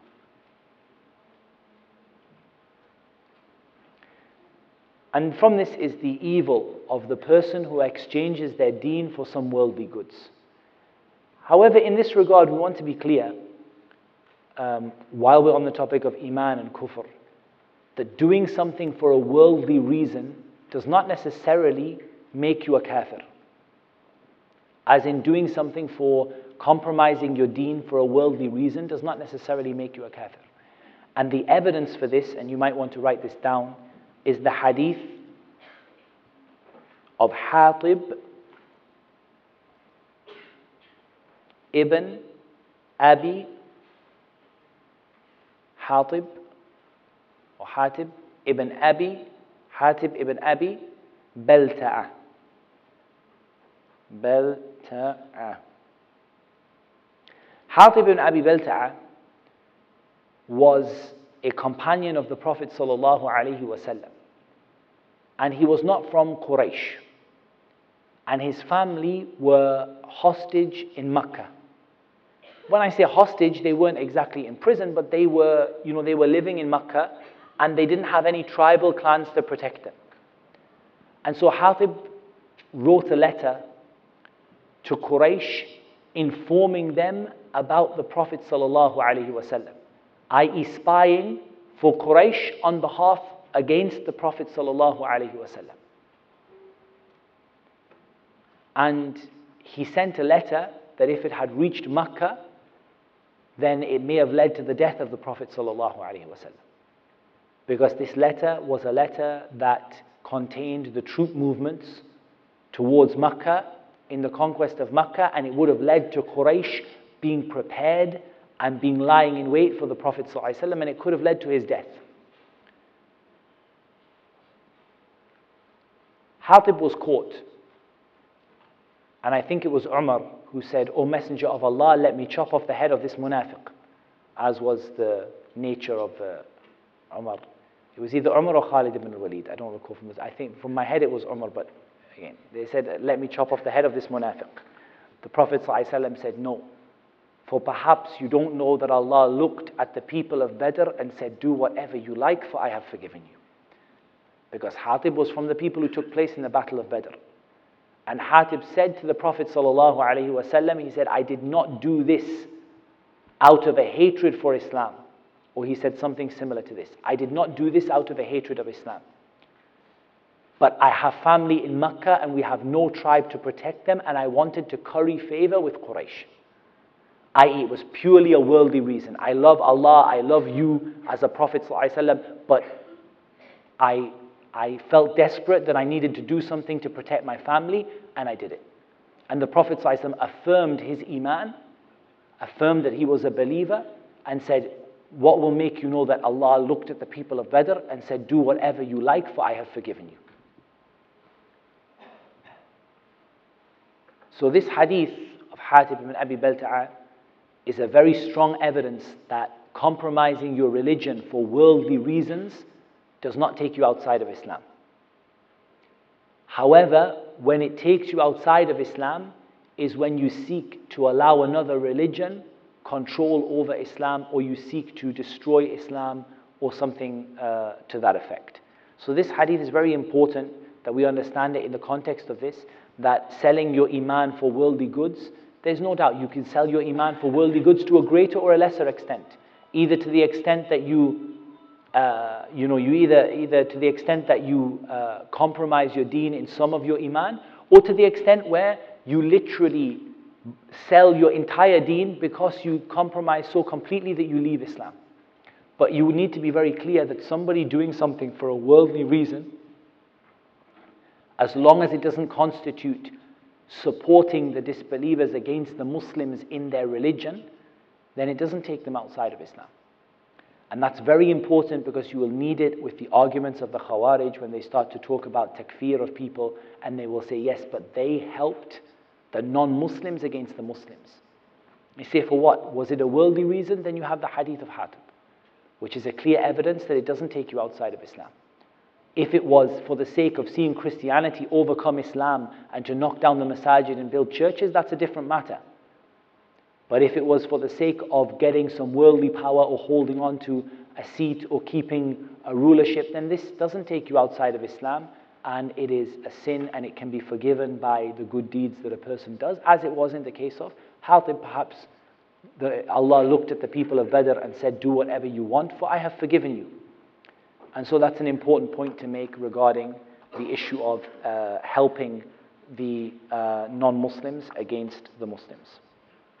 I think we have to wrap it up there um, for this session. Do we have? We still have one, right? We still have another session. I'm still hopeful. Yani, I'm hopeful we have uh, around about just a little bit, maybe 16. Do we have 16 pages? A little bit, maybe less than that. No, maybe a little bit more. 17, 18. Yani, 18 pages or so left. Perhaps Allah subhanahu wa ta'ala will bless us with being able to complete it, and if we don't, then yani, we did our best, inshallah ta'ala.